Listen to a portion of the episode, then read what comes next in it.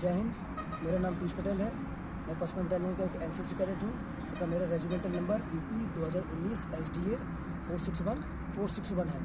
आज मैं आपको कोरोना वैक्सीन के बारे में बताने जा रहा हूँ। जैसा कि हम जानते हैं कि पूरी विश्व, पूरी दुनिया आज कोरोना से पीड़ित है, ग्रसित चल रही है। इसी में हमारे लिए कोरोना वैक्सीन एक तरह से कर रहे हैं एटीट्यूड का काम कर रही है। कोरोना वैक्सीन होती वैक्सीन होती क्या? है वैक्सीन का तात्पर्य है जो हमारी शरीर की इम्यूनिटी को बढ़ाती है हमारी शरीर की क्षमता को बना, बढ़ाती है। मतलब हमारे किसी भी अगर हमारी बॉडी में कोई भी रोग है तो उस रोग से लड़ने में हमारी सहायता करती है। इसी तरीके से हमारे देश के प्रधानमंत्री जी ने भी बताया है कि हमें हम सभी को, हम सभी देशवासियों को कोरोना वैक्सीन लगवाना अनिवार्य है, जिससे क्या हो सकता है, जिससे हम कोरोना से, की महामारी से बच सकें।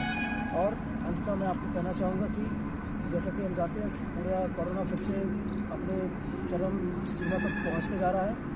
तो आपसे मेरा अनुरोध है कि आप लोग अपने घर में रहें, सुरक्षित रहें और जो सरकार की जो गाइडलाइंस आ रही है, उनका पालन करते रहें। धन्यवाद।